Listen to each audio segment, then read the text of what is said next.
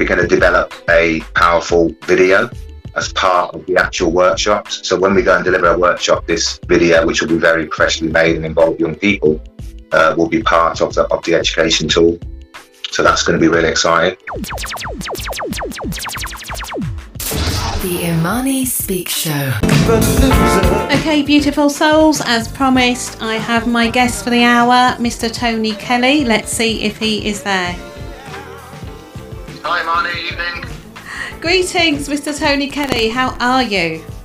Yeah, it's good to hear from you again. Yeah, good to catch up again. I'm, I'm very well, thank you. Very well. Wonderful, wonderful. Yeah, really lovely to have you back on the show. Um, really blessed and um, humbled and happy to have you back.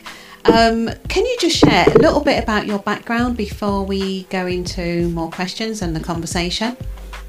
Yeah, so um, my uh, dream as a, as a youngster was uh, to be a professional footballer.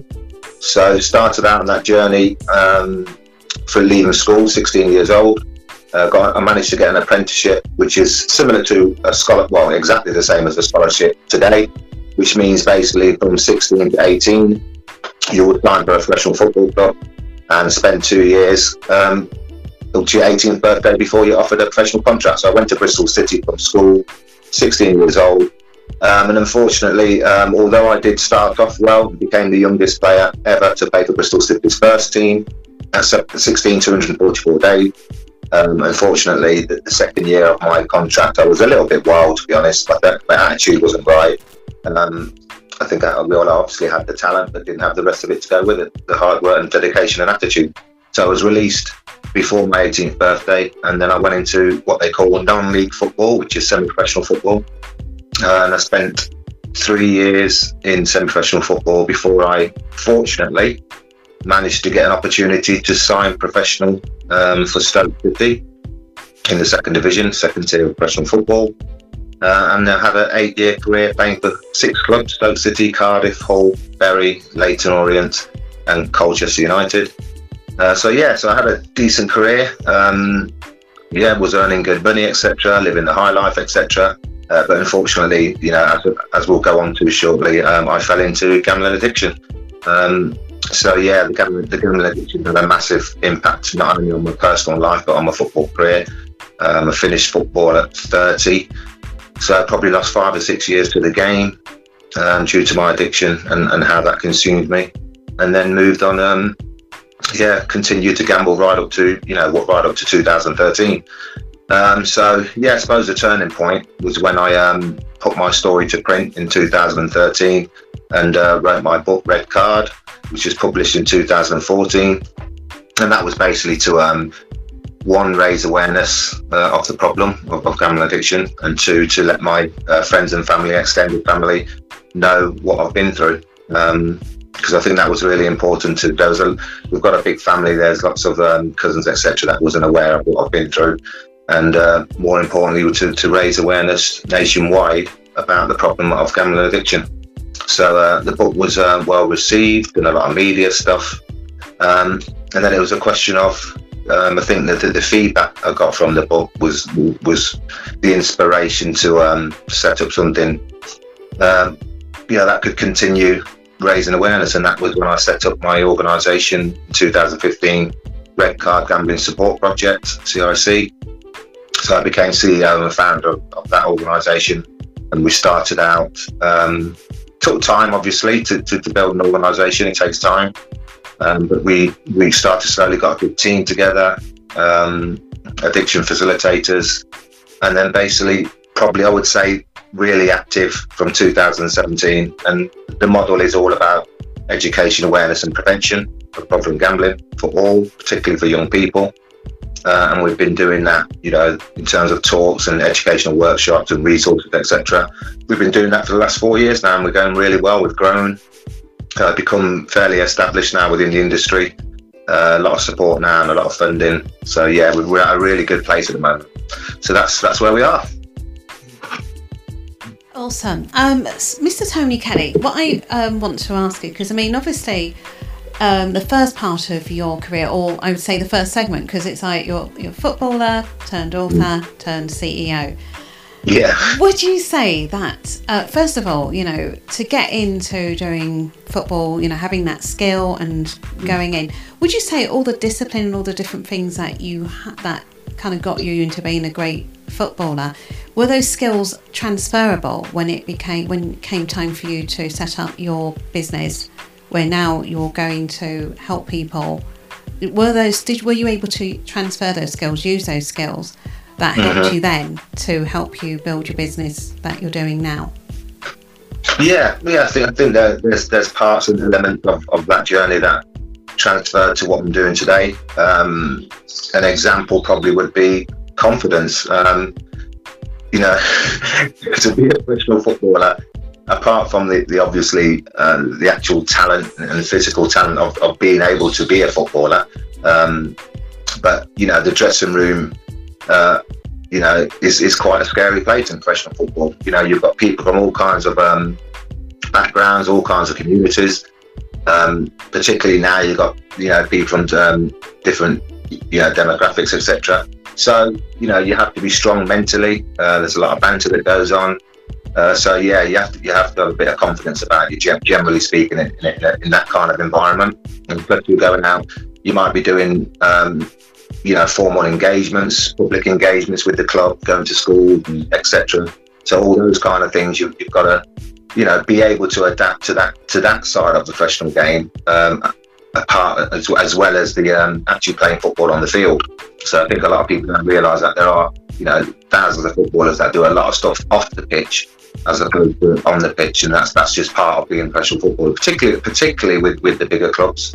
Uh, but but it, that goes right through um, every every football club, all 92 football league clubs, and all leagues because um, they they generally a lot of them have uh, um, within the club where they do community engagement. Uh, so yeah, that's one side of it. Um, I'd say that you could look at the discipline side. Uh, so me now, I have to be really disciplined in terms of running a team. You know, whether that's holding meetings, whether people turn up on time, going to different functions, all those kind of things. And that, I think, you know, with football, you know, there, there was a, you know, a robust sort of structure to it in terms of, you know, turn up for training on time, turn up for the coach on time to leave if you're going away, getting up in the morning on a hotel stay, breakfast on time with the team, all those things. So that there is a, I suppose, a large part uh, element of discipline involved with that. So yeah, so I'd probably say they're the two main things that um, that coincide with uh, what I'm doing today in terms of uh, transferring skills. And you know what I want to ask you, because I want to also mention that you know in your former career, your brother was with was by your side. You were doing it together initially, um, but now this is something you know the Red Card consultancy is something that you do, and you have a team of people that work with you for you. Yeah. Um, and what what's that like? What what's it like to find? You know, you're helping hundreds of people, thousands of people, and I know you're doing lots of new things, and lots of people are getting involved who're showing interest to take Yeah. what you're doing further. Can you talk to us about that? Yeah, I think when I um, when I started out of, of setting up Red Card Gamble Project, um, I think what pleased me most, I suppose, was the amount of people that wanted to be involved because obviously that was the hardest part of setting up the organisation in terms of getting governance on board, in terms of getting a group of um, you know, facilitators, addiction facilitators that, that are willing and able to facilitate workshops, etc. Um, then you got then you've got the website to think about, you know, social media to think about. So there's lots of different lots of different roles involved where you know you've got to get the right people on board, and you've got to get people that two things really: one that you can trust, which is massive, uh, and two that are actually passionate about what what you are actually trying to do.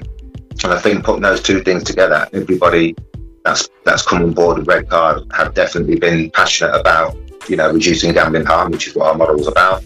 Um, and, and, and we've built a trust, and I think the trust side of it goes both ways because obviously, uh, as an example, people that have come onto board with Red Card, um, you know, are obviously aware of my story.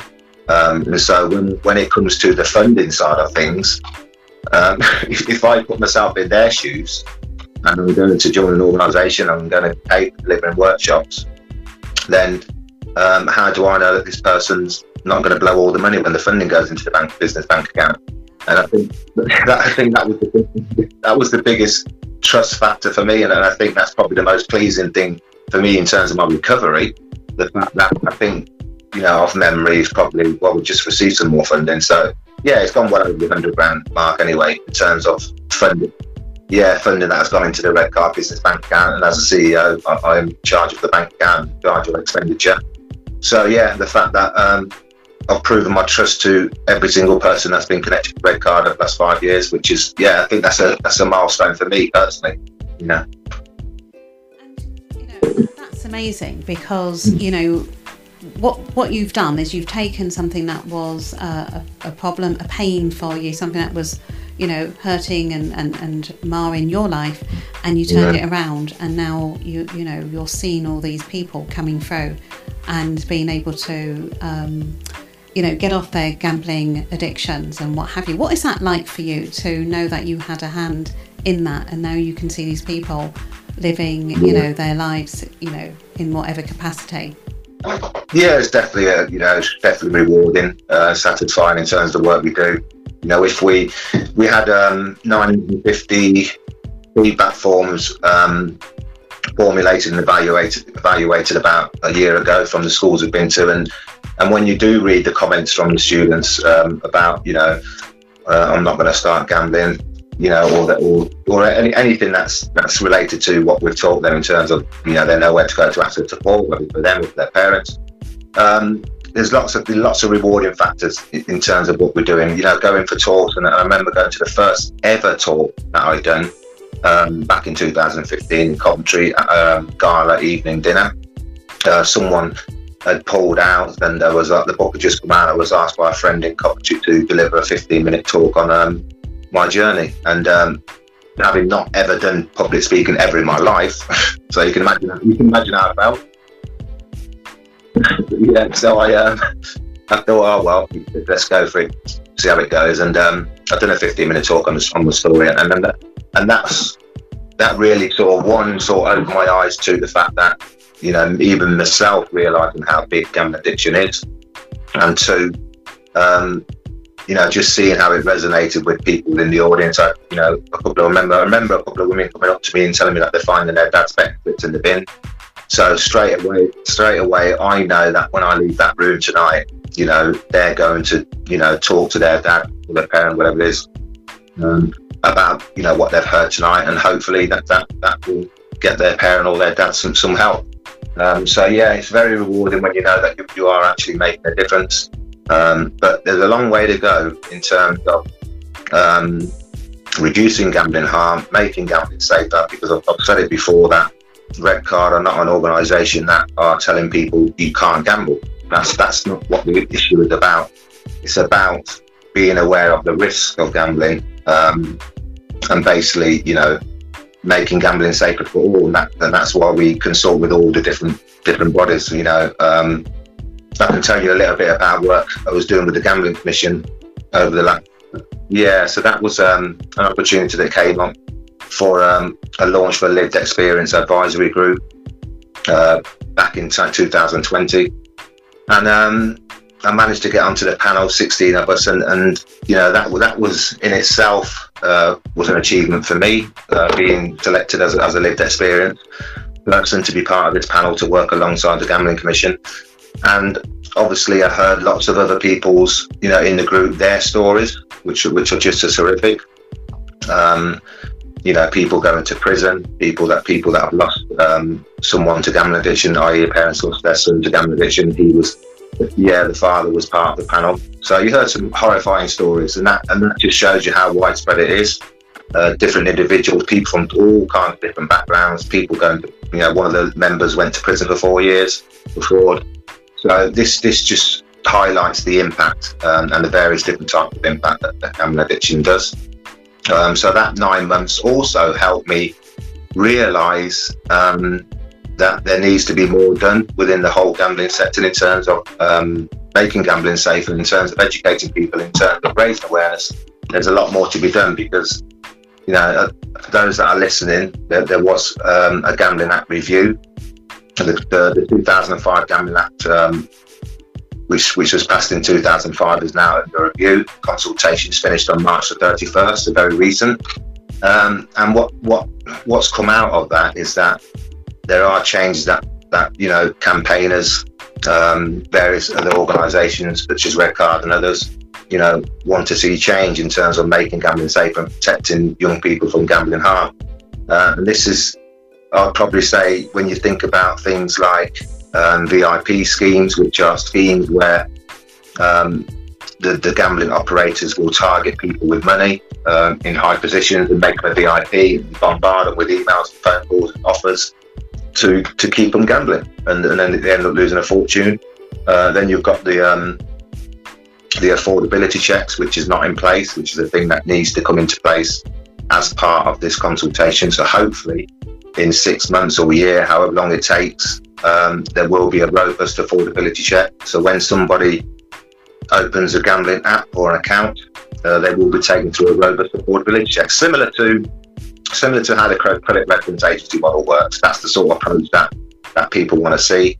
Uh, because if you think about it, if you're somebody that doesn't pay their bills on time, you know, you've missed three or four mortgage payments, you've missed three or four loan or credit card payments, you're not good with money, you're not reliable with money, you're not responsible with money, then, you know, that's the red flag in terms of Open the gambling act. Uh, because it might be a case if you think that with all your bills that you're behind with, gambling's going to get you out of it, and it's not.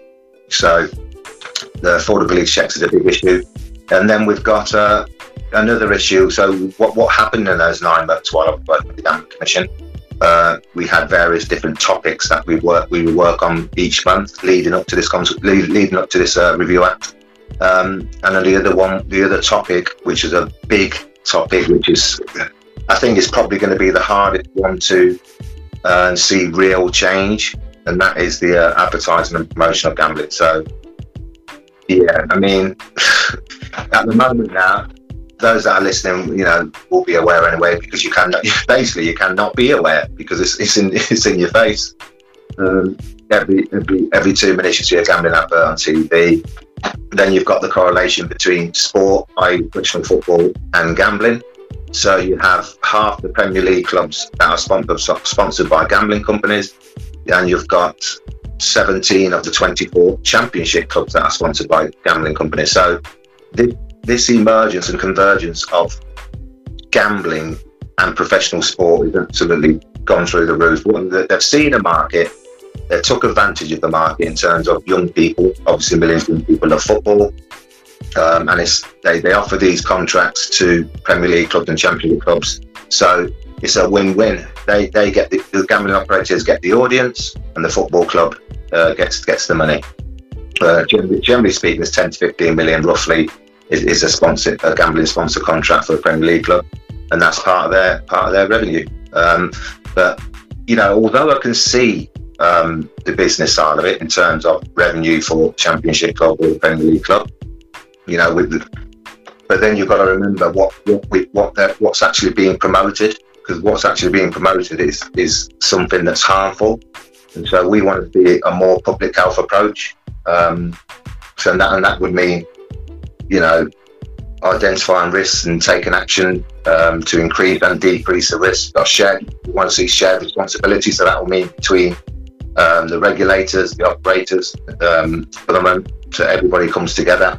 Because anything that that harms you on a daily basis, anything that you know affects your mental health, anything that um, takes your life, has to be a public health approach um, and a public health issue. So that's what that that's the change we want to see. Um, and the advertising, you know, we would like to see uh, gambling advertising banned, similar to what they've done with the tobacco industry all those years ago. When you think about it, yeah, when you think about those, you know, those um, adverts that were banned, um, it, you know, people still smoke today. Yeah, yeah, but but it's not promoted, and that's what we're saying. People will still gamble, and people know know where bookmakers and people know yeah know, know where gambling how to open a gambling app, etc. So, you, but you don't need to promote it because you're, you're promoting something that's harmful. So, gambling advertising we, would like to see banned, um, and that and that's sort of us balancing it out in terms of saying yeah, it's fine to gamble, you know, as long as you're aware of the risk, etc. Uh, but don't don't um, use money to, to continue millions and millions of pounds to continue to um to advertise and throw it down young, young people's throat, particularly young people. I think they're the, they're the ones that are most at risk. Um, when they go to football matches and they see all the advertising, you know, on the pyramids, the pyramid fences, in, even in the uh, interviews, the Sky interviews, it's everywhere. It's on the players' shirts. You know, these young people are being exposed to a gambling uh, product, uh, and many of them will. As far as they're concerned, if it's all right to have 32 red on Wayne Rooney's shirt, then it's all right. Gambling's fine. And so what it does, it normalises gambling for young people, and that, that can't be good. yeah. So much stuff. I did, tell, I did tell you it's a bigger picture. Yeah, I, I, mean, as you were talking there, I'm just feeling, you know, it, it, it's almost like, yeah, you know, the, the, advertising and, you know, that's a business and that's mm. also generating something, you know, for the sports and what have you and everything. Mm. But then it's, yeah, what, what I want to ask you, um, mm. with social media, with the internet, say, mm. is there a big difference between what people were doing prior to the, um, you know, when, when it was offline only? Is there a big difference? Has it has it made it worse because now people can do the can gamble straight away online? Is that have you seen oh, a difference there or? Um... Yeah, yeah. There's a huge difference, and I, and I think um, one of one of the one of the big issues where gambling has changed in a massive way. So uh, my day was mainly about bookmakers and casinos. Um, there was no online gambling and such back in my day in the, in the early 90s. Um, and so when it when it came online, um, you had a massive rise in people gambling online. And it's simply because, you know, if you think about generally going out to the bookmakers, you know, some people have to, you know, have to walk at a bus or whatever it is. Um, but the, it's all about accessibility basically. Um, and when you've got you know, we, I was reading a report the other day from our colleagues, Gambling with Life charity, and, it, and it's that summarises it in a nutshell. You you do have a casino in your pocket. It's as simple as that, 24 7. And, and what what online gambling brought to the table was was the whole um, various markets of gambling because people won't know, but there's all kinds of gambling you can do on online. You know, whether it's gambling in, in, in, in Australia, Australian racing, or whether it's gambling on Japanese football, or you know, all kinds of different markets out there. You know, thousands and thousands of, of opportunities to, to, gamble on different markets, and, and, you, and you've heard we've heard stories, many stories of people gambling through the night because it obviously is twenty four seven access, and you and you know you might you might have exhausted your gambling for the day in UK, i.e., racing's finished, six, seven o'clock or whatever, football matches finished, 10 o'clock. But then, you know, many will just go online and, and find all the other markets in other countries and continue gambling through the night. And that, it's, it's incredible. So the accessibility and, and the, uh, the saturated market of, of, of gambling opportunities is, is a, has a big part to play that yeah it just sounds it's, it's it's an enormous thing that you're trying to put that put out there and to make the change because it, it's mm-hmm. it's it's going to take a, a, lot to unravel all this and get people on board to to yeah. agree. I can imagine. Yeah, it is, and we had a we've had we had a meeting with the, with the DCMS, the Department of Culture, Media and Sport, um, and to be fair, they've you know they've they've sought. Yeah, I suppose that their their comments in the meeting that they realise what harm is being done. They realise that the stats that are out there, you know, one in four people who gamble suffer or start to suffer significant harm. You've got over 20% of the UK population affected by gambling harm. 50% of all gambling addiction in the UK associated with online casino gambling and slots. So they're aware of all the stats and the data and the evidence. And I think what's I think what's helping and what will help is is the fact that there's uh, many many lived experience people that have come forward uh, created forums, created groups. Um, you've got the Lived Experience Advisory Group now with, the, with, the, Gambling Commission, which I was part of previously. So you've got a lot of voices now uh, that are that are banging from the same drum, basically. And I think the government, that you know, that they would have had this, um, the reports, uh, the consultation reports from Lived Experience and different uh, agencies. Uh, and and they they will read and listen to it to our voices, but it's it's, it's a big question of whether how far our voices has taken us. You know, there's there's so much that's been done behind the scenes by, by various people and various organisations in terms of you know lived experience um, and telling the government what's going on and what has gone on in the past. Um, and so it's just a question of how much they listen and how much robust changes they do put in place uh, over the next you know 12 months because they have to. I think um, the, the, I think one of the things in terms of um, the advertising with shirts, sponsorship with shirt, um, gambling companies being on the footballer shirts, I think that that it, from what I'm reading, it looks like that will be banned. Um, that gambling companies won't be able to advertise on shirts, shirt sponsorship. Um, but in terms of all the other um, regulation changes that we want to see, um, the affordability checks, the, the advertising, and the VIP schemes and product design. Um, deposit limits is another one. Um, deposit limits is a big one as well um, because as we speak now, you know, you can have a university student who has just received her or his first university loan of three thousand pounds, and he, and he, yeah, and he or she can just deposit that and blow it in one night. And we've, we've had it in, we've heard the stories. We've had people from university that have come on board in our meetings that have told us exactly that, uh, and that you know that basically that should not be allowed to happen. You should not be able, you know, they shouldn't even be put in that position where they can, you know, for whatever reason that they've decided they're going to open a gambling app, whether that's through advertising, whether it's because their friends are doing it, whether it's through trauma, you know, whatever reason it is that they've decided they're going to, you know, let me have a go at gambling.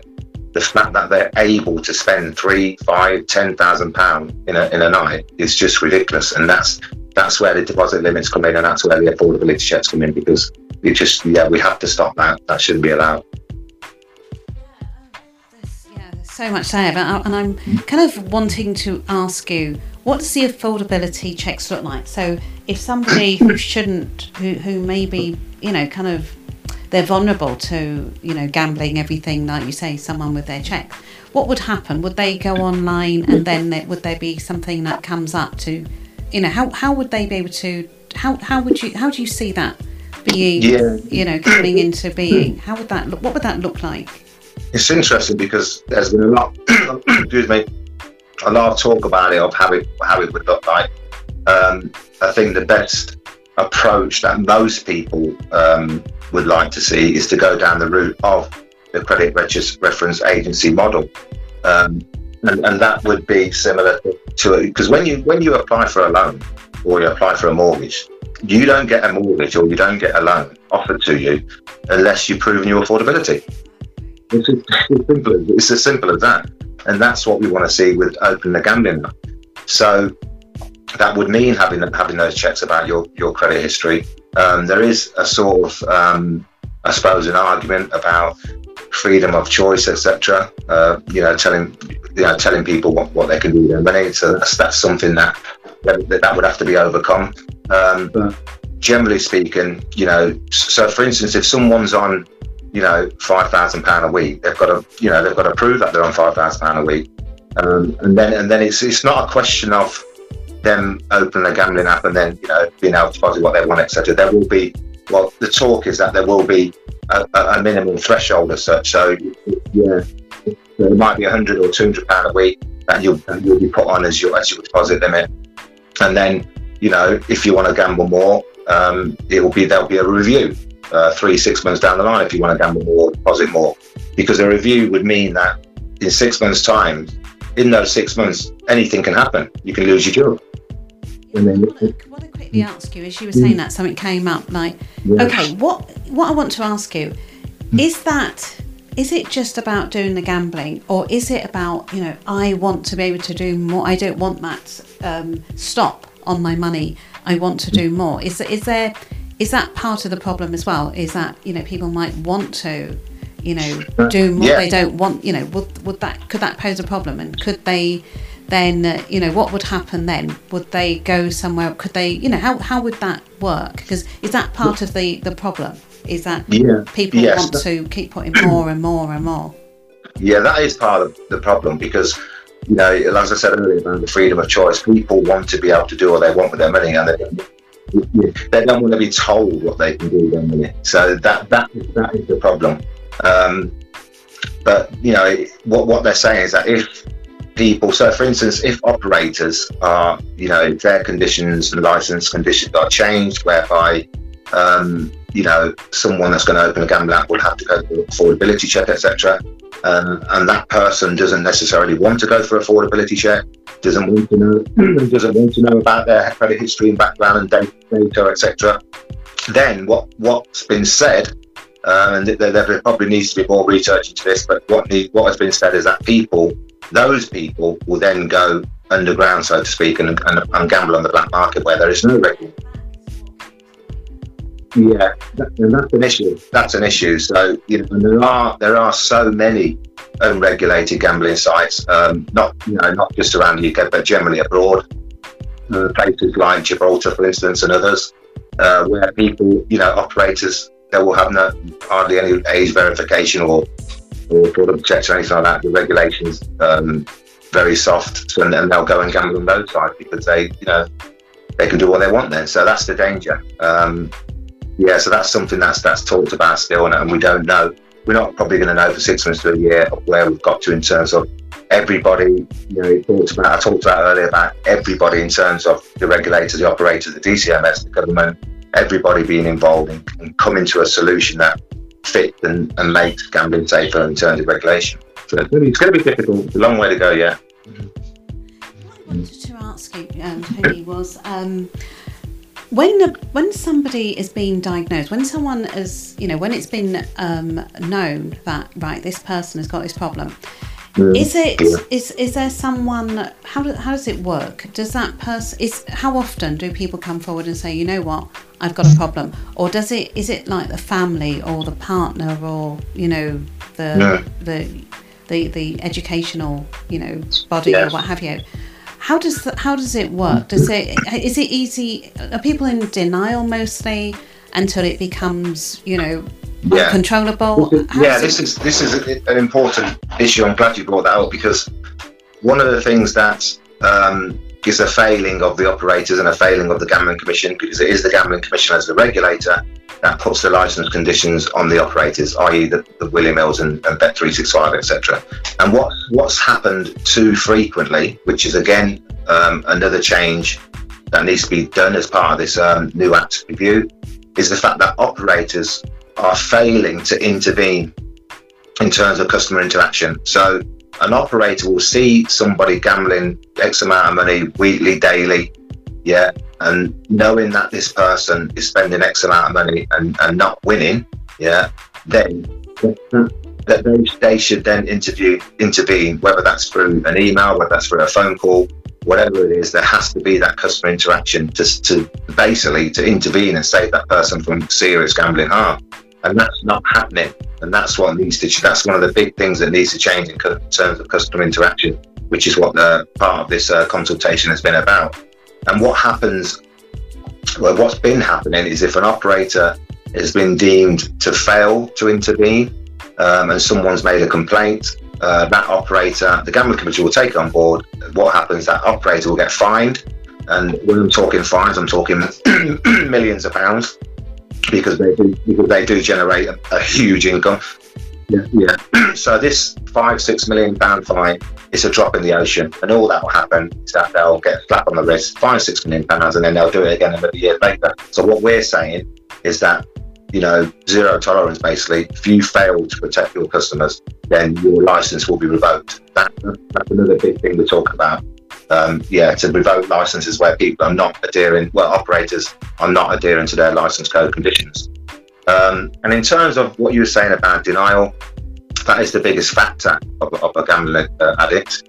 Um, you know, all the people I've met, the uh, the group that I was working with, the advisory group, uh, the 16 of us, the story is the same to all of us in terms of, you know, you seek help when it's too late. You know, you seek help at the end of your journey. You seek help when you're hit rock bottom. Um, and so unfortunately, that is a trait of a gambling addict. You know, you stay in denial, you don't um, tell your friends and family. And uh, the two words that come to mind that are primarily um, attached to a gambling addict is shame and guilt. Uh, and that's what we all feel. Uh, and that's why you know, when you hear people that are, you know, less educated or, or ignorant and say, oh, will you just stop? You know, it doesn't work like that. And um, that's why when you get, again, we're talking about another regulation change, is uh, content uh, messaging and public health messaging on TV. When you read these stupid slogans, such as "Stop when the fun stops," it's just pathetic, and that's why you know, you know, we need to have more powerful messaging. Um, you know, if, if we're not going to uh, ban gambling advertising, then we need to balance the advertising. I have mentioned it, I've mentioned this um, on a number of occasions in a number of various meetings with, uh, with MPs and different various um, bodies, so everybody knows that what my view was on, on it. And my view is that not necessarily banning all forms of gambling advertising, although the majority um, in my field say yes. Uh, but failing that, if that doesn't happen, because I'm not confident that that will happen, um, I would say that you, you have to balance the content in terms of the language, uh, the imagery, and the messaging. So it has to be a public health message. It has to highlight the risks of gambling addiction, what it can do, the potential risks. That doesn't happen. So when you see all the advertising that you see on your TV, it is all geared to starting gambling, you know, opening an app, free, you know, free offers, etc. But there, you will never, ever, ever, and you haven't ever saw a gambling advertisement that tells you, you know, I mean, tells you directly that you know this could take your life, this could have severe impact on your mental health, etc. It doesn't say that. Now we know that obviously this is all about money um, and reducing um, operators, audience, etc., all that stuff. So the bottom line, it does come down to money. But the ASA, the Advertising Standard Agency, uh, and the DCMS and government, they all need to get together around the table, as, as they have been doing over this last six months with the consultation, and hopefully start to see sense and, and um, address address um, the balance of, of, gambling advertising.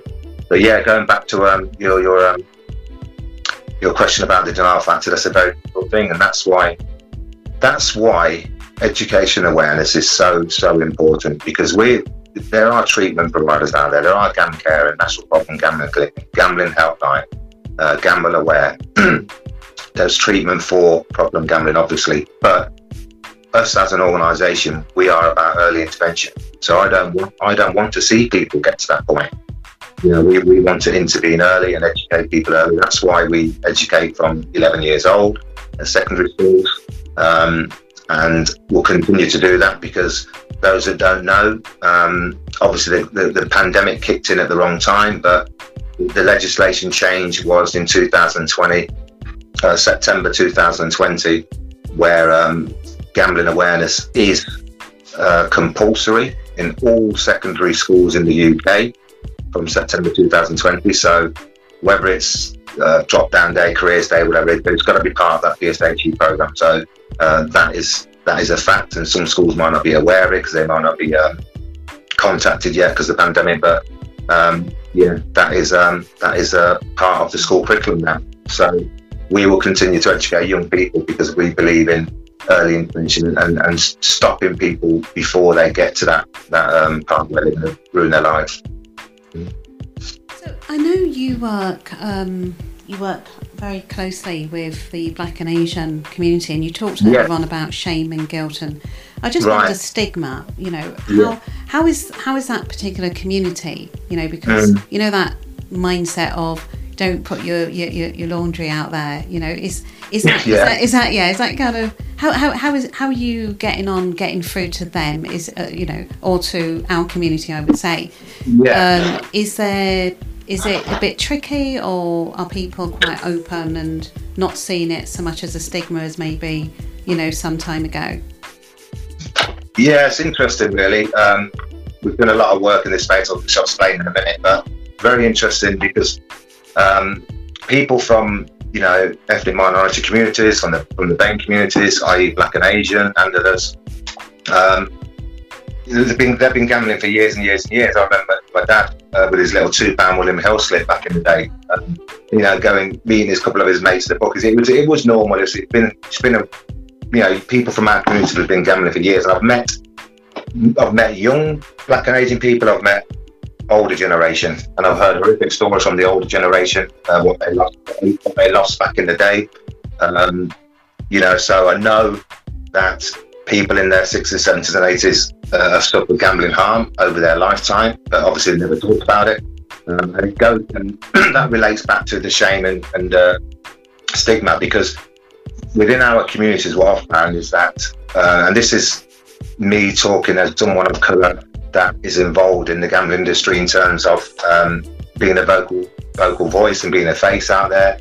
I think I've only met probably two, maybe three people from my in, in all the meters and all the consultation, all the conferences I've been to, uh, all the lived experience people I've met. Um, I, have met one or two people uh, from from those backgrounds, and that's because it's that stigma is still attached. It's, it's, very they find it difficult to talk about. They find it difficult to open up. There's a shame element attached to it still. And these, these barriers of, of guilt, shame, and stigma, these are the barriers that we need to break down now because we've got you know thousands and thousands of young young black people and young uh, Asian people, and I'll come on to the Asian people in a minute, um, and other ethnic minorities that, that are gambling now uh, because of this because of the advertising and promotion. You've got so many young people gambling today, uh, but these people from from those communities, you know, they're not going to talk about it. They're not going to open up. Um, so we have to educate them, and that's why. Um, fortunately for us, we were invited to be part of a new project which was specifically aimed at educating 14 to 24 year olds from the BAME community specifically. This project was um, was um, funded by the, the Gambling Commission. Um, we're, we're happy to say that the project has been approved and that we start delivery in July 1st this, this year. Um, and basically, that's going to be it's going to be at the moment. It's a two-year pilot. It's going to be for London and South East, the home counties. Uh, but it is a specific project aimed at educating that population um, of people because, you know, when you think we, we looked at the data and when you think about um, the amount of bookmakers that were opening up in, in areas of deprivation, um, you know, a large, large percentage, you know, in places, you know, I don't know, I'm, I'm not sure where you live. I think it's Nottingham or Birmingham. Where are you from? Now. Um, yeah. Cheshire yeah, Crewe, yeah. Yeah, uh, but you know you've got Stoke Trent nearby. When it comes to areas such as you know the big cities of Birmingham and London and Leicester and all that, a lot of the bookmakers are situated in areas of, of deprivation, um, areas of low income families, etc. So they, they, were targeted specifically to these people, and, and those, and those people, unfortunately, living in you know those kind of conditions and poverty, etc., will think that gambling's a way out, and so they're more vulnerable to, to and at risk to gambling harm. So everybody's vulnerable and at risk, but these people in particular, these, this population are more at risk, in my opinion. So we are we are pushing forward that project in July, and hopefully we'll bring a lot of people, um, young people from those communities to the table and, and, educate them with the with the workshops. So that's uh, yeah, it's a, a big project. Yeah to ask you, I don't know if you've mentioned this yet. I want to ask you about gambling self-exclusion schemes. What what what is? How does that work? And how um, yeah, how's it going? Are, are people putting themselves forward? Um, well, as an example, GamStop, who are the main self-exclusion tool out there, um, they recently reported. Um, it's I'll be honest with you, it's debatable between um, the bodies that are that are working within the industry.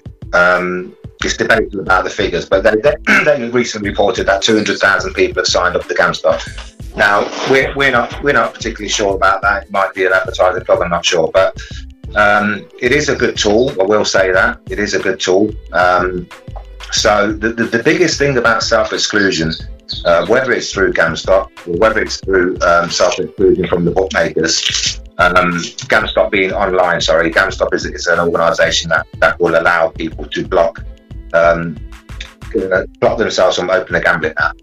Yeah, um, they have all, all the all the operators um, that are operating, i.e., William Hill, Factory for Title etc. They all have to sign up to GamStop as part of their gambling commission license conditions. Yeah.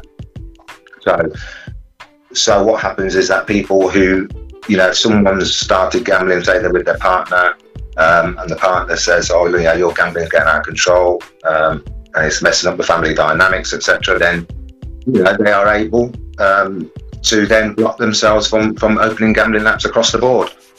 Um, yeah, and that so that can be done, um, and they can uh, they can block themselves for a, a long period of time. Uh, but the the question I, I've got about self exclusion is that you have to you have to really mean it, and you have to be ready to stop because some people will self exclude, and then um, after that period has elapsed, then they can ring up the, uh, for instance, GamStop. They'll, they'll, they'll have to go for an interview, etc. But then they, you know, it's, it's not like they've they've been self excluded for life, um, and, that, and that's what I, that's what I would like to see. That if you're self excluded, self for life. There's no going back in six months' time and saying, "Oh, okay, uh, you know, long, yeah, yeah." Um, so that's one part of it. The self exclusion with the bookmakers and casinos, um, you can be for six months or five years. Um, and that's slightly different. That's that's basically for so if you want to self exclude from your from your local bookmakers, you can do that, fill in the form, take an ID etc. That's quite straightforward. Um, and then you can self area self excluding, which means that you can self exclude from not just the local bookmakers, but all the bookmakers in that area. Um, and then you can also self-exclude from every bookmaker uh, nationally. So the tools and prevention tools are, are out there in terms of self-excluding, but you you really do have to mean it um, and really, really, really want to stop. So yeah, that's.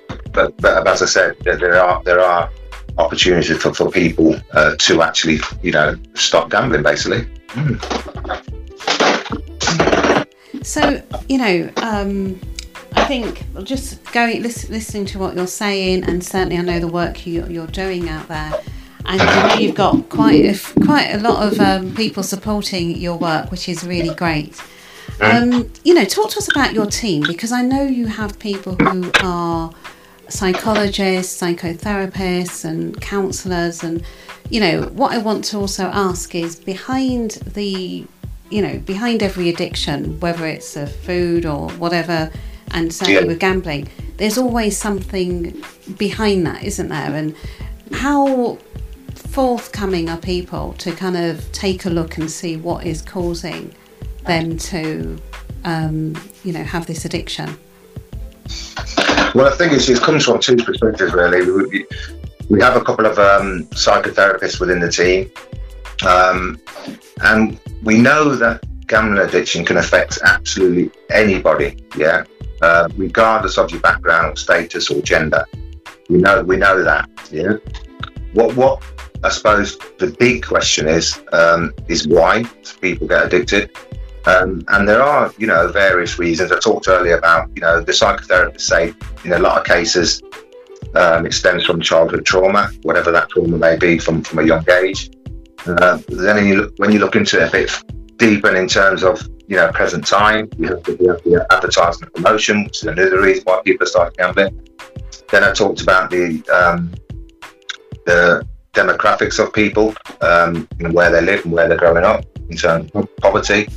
So there's lots of different reasons why people start to gamble. Um, there's peer pressure is another one. Um, so when when we talk about you know getting what what they call getting to the root of the problem, um, people say generally speaking, that professional help and professional therapy helps get to the root of of, um, of an addiction. Now, you know, it's debatable whether whether that's true or not. Um, and some people will have, you know, could, could suffer gambling harm just just within within a week or two. You know, a rapid escalation um, because of their situation of their life at that particular moment in time. That they end up gambling and going on what we call a gambling binge for two, three weeks and, and, and cause serious harm uh, blow, blow their savings in one night, whatever it is. And that, that, yeah, and that's just a scenario of where where someone's at mentally at their life or whatever, whatever they could have lost a lost a loved one or whatever. Um, and then you've got the other side of it where we've been to uh, many, well, not many, we've been to a few rehab centres, drugs and alcohol rehab centres, where we delivered a workshop because they wanted to know more about gambling addiction. And what they found with their clients and service users was that some of the clients, their drugs and alcohol um, addiction stemmed from gambling addiction. So now you have, yeah, you know, and that's as a coping mechanism. So now you have, the, you know, the correlation between the three. and you've got cross addictions going on because um, people people are trying to cope with their addictions.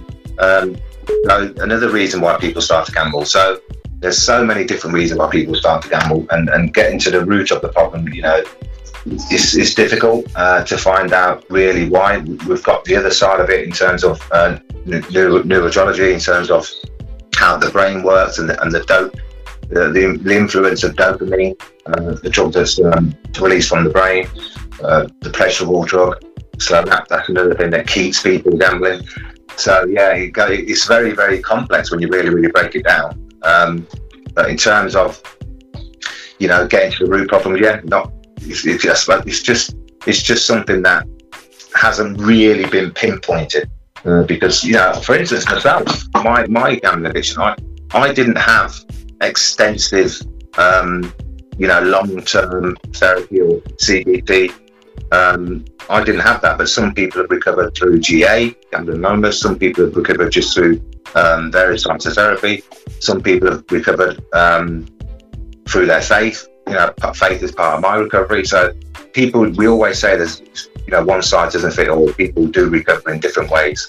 Um, actually, actually, uh, the actual start of that gambling journey is different for, for everybody. Going to be My next question because I was going to ask you obviously if the the psycho you know counselling psychotherapy also and I know you talked before about your faith. How important was it? And, um, you know, for you, kind of what was, you know, how did you, because were you, were you, did you have any sort of spiritual or religious um, beliefs before? Or did, how did you, how did you come to recover, you know, out of your faith? That's kind of the question. Yeah. I think um, I, I've always been a believer but not really practiced it or, or gone into into a deep way and, and, thought about it too much. But when I um, had this 2010, um, I was working for Network Rail, and my life was a mess. Uh, just finished a 192,000 pound bankruptcy file. Um, yeah, coming out of the High Court with that, uh, and although that was a relief in terms of having the debtors off my back and clearing that debt, um, they, still, you know, still a bit of shame attached to that. Um, but I then was working for Network Rail. I just split up with a partner. We're probably uh, probably 17, 18 years together then. Um, and so yeah, life wasn't too great. And then I had a visit from a local chaplain in Network Rail at my signal box um, at work on a Sunday afternoon. And the, the story about this is that he came in with a brand new Bible. He, we said a prayer together, which I now know was a salvation prayer, which he wrote out and we read. Um, and it wasn't a case of that when he left that, you know, life is rosy and things are going to change rapidly, etc. Uh, what it did do, it just made me think a bit more. It made me, um, I suppose, get closer to my faith um, in terms of, you know, reading more scriptures and praying more, etc. And trying to basically trying to bring God into my life. Um, but it, I think from following on from that, it was a gradual thing. And I think the fact that I was put into an opportunity to write a book is something that is, is something that I can't quite explain because um, because I wouldn't know where to start to write a book for starters. Um, and then when I, you know, when my sister mentioned it to me because there was some um, couple of footballers coming out of the press about their gambling, she said you should put your story to print. Um, she said that you should do it as a biography from nine years old, growing up in Coventry, etc., going through the Western football, going through the addiction. So I wrote, I think it was about half a chapter, and um, she said it's brilliant. And then I then from that moment onwards, and this was um, no no no laptop, this was no ghostwriting, this was pen um, and A4 paper and I started to write and I couldn't stop writing. And then 18, 18 months later, I had this manuscript and um, yeah, and sent it to publishers and the red card was born a, a, year later. So that that told me that there's there's some intervention here. You know, there, there's there's someone guiding me to do something more. Um, and then what happened is that my local church, St George's, we, we, we held a gambling awareness event there with Red Redcar. That's sort of one of our first events. And um, yeah, we, we had it in the church hall, and uh, Father Taman uh, the pastor at the church. He uh, gave us the hall for free, gave Red Card a donation, loved the book, loved everything about the project. And so that became my worship in church. And so um, that culminated in June 2017 um, that I, I actually became baptized. So the whole journey from 2010 2017 involving um, the local church, St George, involving Father Taman, involving you know uh, the recovery, all culminated in me being baptized. And then you know I, I remember thinking after being baptized, I remember thinking to myself, we, we, we had been turned down for a couple of um, gambling, sorry, gambling, a couple of uh, funding uh, applications. Um, and I remember you know, reading certain scriptures and saying about patience and faith and talking to my mum and talking to my sister about you've got to believe, um, and things will come right. And uh, and that's when you know the next application when it went through and we got our first ten thousand pounds. Then I remember thinking, yeah, this is all about patience. It's all about faith. It's all about believing. You know, God wants you to do certain things, but you've got to be committed to it and you've got to believe it. And uh, and since then, it's gone from strength to strength. Um, and so that's yeah, that's why I say faith is a big part part of my life because I know that this is, in my opinion, what what God wants me to do. Um, you know, the, the past is the past. He's taken that away. You know, I I abused the position I was in, which is fine. You know, I had an addiction, uh, but now I can do something positive to help others, and, and, I think that's the journey that God has put me on. And it, and and to round off this journey to where I am today, because uh, I know you might not be fully up to date with where um, we are, well, where, where I am in terms of the next big chapter. Yeah, I was going to ask you, what's, you know, what's the future? What's yeah. going on now? Well, the next big, the big chapter, those are two biggest things is, is uh, as I mentioned earlier, we got the approval for the BAME project, which started in July, which so we, we um, we're looking forward to that in terms of educating people from the BAME community, young people, uh, that's. That's exciting because we've got a production team. With part of the budget is to have a production team. Um, that's we're going to develop a powerful video as part of the actual workshops. So when we go and deliver a workshop, this video, which will be very professionally made and involve young people, uh, will be part of the of the education tool. So that's going to be really exciting. Um, and then the biggest next step that's happened again again, again, I only say this is God's work. Is that when the first book finished? So those that may want to buy Red Card on Amazon, it finishes in 2014, meaning that meaning that the uh, journey of the story finished in 2015, which means that Red Card Gambling Support Project wasn't born. It was an idea, it wasn't born. Um, so people kept saying to me, "Yeah, but people it's only people are going to be wondering what you were doing for the last seven years. You know, what, what happened afterwards? And so I thought, yeah, I never thought about that. So we decided on a sequel. And so book two, Red Card, which is called Red Card, I Bet You Can Win. Uh, i.e., that means that, you know, for, for, it's give hope, hope to people um, and inspires people that you can come out the other side, which is where we got the I Bet You Can Win um, subtitle from. Um, and that is actually been published, and that is going to be due out on April the 30th, so very, very soon. Yeah, uh, so I'm really excited about that. I'm just talking to the public about um, press release and all the rest of it. So in the coming weeks and months, you'll see a lot of that book around social media, etc. Um, but yeah, it's available in all normal outlets, Waterstones, WH Smith, Amazon from April the 30th onwards. So that's really, really exciting. Yeah. Yeah. How do you feel? Your second book, and you know you're making such a difference. I mean, it must be amazing. And what? Yeah, yeah, and I'm sure your family. I know you've got children, so in your family, uh, yeah. how's everybody taking? You know what you're doing because this is um, amazing. Uh, yeah, I think that you, you talk about family. I think that's one of the other important issues. There's so many thousands of people out there, you know, young people, old people, whatever that become isolated through their gambling addiction, i.e., lose their friends, i.e., fall out, fall out with family members, which happen a, lot. Uh, so they find themselves isolate, isolated, which means that they have to go through that pain of addiction alone. Uh, and that can have a massive impact on your mental health, uh, which is why there are 650 gambling related deaths in the, in the UK every year. Oh, that, know, the reason why I've mentioned that is because family is important, and I'm very, very lucky that my five brothers and a sister, my mum and dad, my passed away in 2002, but um, I'm very lucky that I have a very supportive family. So when the book came out, some people who were in my position um, that were going to write a book, warts and all, and tell all, uh, might have been afraid of the backlash from family members or whatever. Oh, you you still owe me that five thousand pound or whatever. Yeah, yeah, yeah. For, for me, I didn't feel like that because I know my family and I know how supportive they are to me, uh, and I know how proud they are of me today in terms of where I've come from. Uh, so um, it was a it was a blessing to them for them to know what I've been through, to them to know how I lost the house, etc.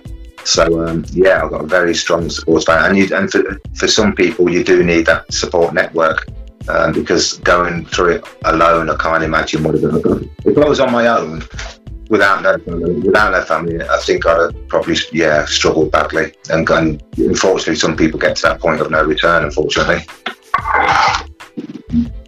So, um, Tony, what what um, what would you like to say to the listening audience, and and also how can people contact you? How can people know about your company, and um, Yeah. you know, can you talk about? Can you just mention the book again and where people can Yeah. um, get hold of the Yeah. book? Yeah. So Red Card uh, Gambling Sport Project is um, is on social media. We're on Facebook, uh, Instagram, and LinkedIn. Tony Kelly is on Facebook, and LinkedIn, so you can contact me um, anywhere you feel. On the website, which is Kelly's Red Card Consultancy.co.uk, which is Kelly's Red Card Consultancy.co.uk. Uh, there's a contact form on there as well, or you can ring me direct because the phone number's on there. Um, and I'll talk to anybody um, about an issue they're going through, whether it's a family member, a friend, or whatever it is. We're, we're open to talk to anybody, and I will personally talk to anybody, so that's fine. Um, any organisation out there that feels that they could do with an education workshop for their, whether it's students or whether it's staff, because we deliver to staff as well, obviously. Um, yeah, we're happy to do educational workshops, so we can book one through through myself. Um, and uh, the book will be available on all the usual outlets, particularly on Amazon, um, from April the 3rd. I think it's April the 30th, stroke May the 1st. Um, so, yeah, that'll be out there. And in terms of going forward, I think, um, I suppose the strongest message I think is that, you know, I, I would advise not to get involved in gambling. Um, we talk, the psycho, psychotherapists talk about how we are all made up differently and we're all wired up differently in terms of um, genetics and biological side. So, for instance, when I had my first bet at 18 um, on the football coupon back in Dulwich, I had no idea where that journey was going to take me, uh, where that first bet was going to take me. I had no, absolutely no idea. So, you know, you don't know until you have that first, you don't know how you're going to feel if you have a win, if you have a hundred pound win. Does that mean that, as far as you're concerned, this is easy money? I'm going to carry on doing this, and then eventually you'll lose. And then how are you going to feel? Are you going to feel that okay? I'll win it back tomorrow and I'll try again, and I'll win it back the next day. I'll try again, but you continue losing, and you end up what we call in the industry chasing your losses, and then you get bigger, a deeper hole. So you know the risk factors are there, um, and that's that's my advice is that there is a element of risk to gambling. Um, that's why it's a risk and re- reward activity. So I'll be very careful about opening a gambling app, etc., or, or going to a casino, etc. So personally, I would steer clear. Uh, and to those that feel that they can, you know, gamble moderately, you know, from time to time, whether, um, then all I would say is that just be aware of the risk. And if you do find yourself in trouble, rather than wait till you hit rock bottom, you know, get help ASAP so it doesn't spiral out of control. And whether that and that will mean, you know, contacting the, the treatment services I've mentioned before. All the treatment services um, addresses, phone numbers, and emails are all on our website. So you'll be able to find them all on there. All the prevention tools, self exclusion, are all on our website. So you'll be able to find them as well. So if you know somebody that's going through a problem gambling at the moment, uh, and you feel that they need help, and you know you feel they should self-exclude and ban themselves from the apps and the, and the bookies, then um, send them to our website, and you'll find all the information there on the on the self-exclusion tab. So yeah, it's just a question of um, really, really, really, really being aware, basically. Yeah. Wow, thanks, Tony. I mean, yeah, it's it's one of those things that, um, as you, you you know, you've highlighted for us, and there's so there's a lot more going on than you know people might first um, expect. And like you said, it's been it's the stigma. People are hiding. People don't, you know, want to. They're in denial, what have you. And Yeah. your your your your company is there to kind of get to people before they get out there. And, Yeah. You know, and that's Yeah. amazing. we talk about people saying mental health and all that. It's good to talk, and, and, and it really is. It really is good to talk. You know, it's, it's okay having an addiction. You know, you, it can be sorted. It can be it can be addressed. So uh, don't don't feel shameful about it. Um, talk about it. Yeah, talk about to your family member or, or your work colleague or your boss at work, etc. You know, talk to them and, and uh, get the help that you need. So it's it's the people around, so like the family members, you know, the work colleagues, the bosses, what have you. You know, Yeah. they need to make it a, a, a sort of um, gambling speaking, uh, you know, friendly environment, so that people are not kind of hiding away, and Yeah. they're comfortable talking about it. Yeah, exactly. And I think that's why it's important that you know uh, gambling awareness in the workplace is, a is a big big issue. There's not enough of it. You know, we want we want to deliver more work uh, in various different sectors um, because you know you will have, generally speaking, in a lot of companies, you you know you, you know yourself that you have health and safety policies and drug and alcohol policies, um, but you won't have gambling policy, um, and that's something that a lot of a lot of people are talking about in terms of uh, getting a gambling getting gambling gambling policy uh, passed so it's, so it's in all the workplaces uh, because gambling addiction is the fastest growing addiction. Um, so it's, it's it's gone alongside alcohol and, and drugs. And I think, uh, to be honest with you, I think I think more and more, to be honest with you, I think more and more slowly people are starting to realise that um, you know gambling addiction is, is just as harmful, if not more, so in terms of taking lives uh, than drugs and alcohol. So I think people are starting to recognise that, and I think the, the World Health Organisation addressing it as a gambling disorder. It's in the DCMS, which is the uh, statistical manual, so it's properly properly recognised as a serious gambling disorder. So I think yeah, which is good, and um, yeah, we've just got to keep highlighting um, raising awareness. Thank you so much. And your book is out on the 30th of April. Can you Yeah. announce the name again? Red card, I bet you can win. Mm. Oh wow! Yeah.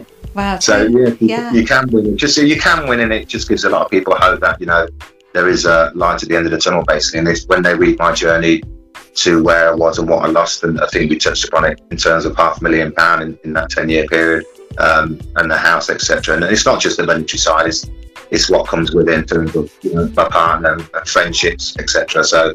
Yeah, and then they and then they uh, see what I'm doing today. Just, just hope it gives hope and advise people that you know you can come out the other side, and do something positive.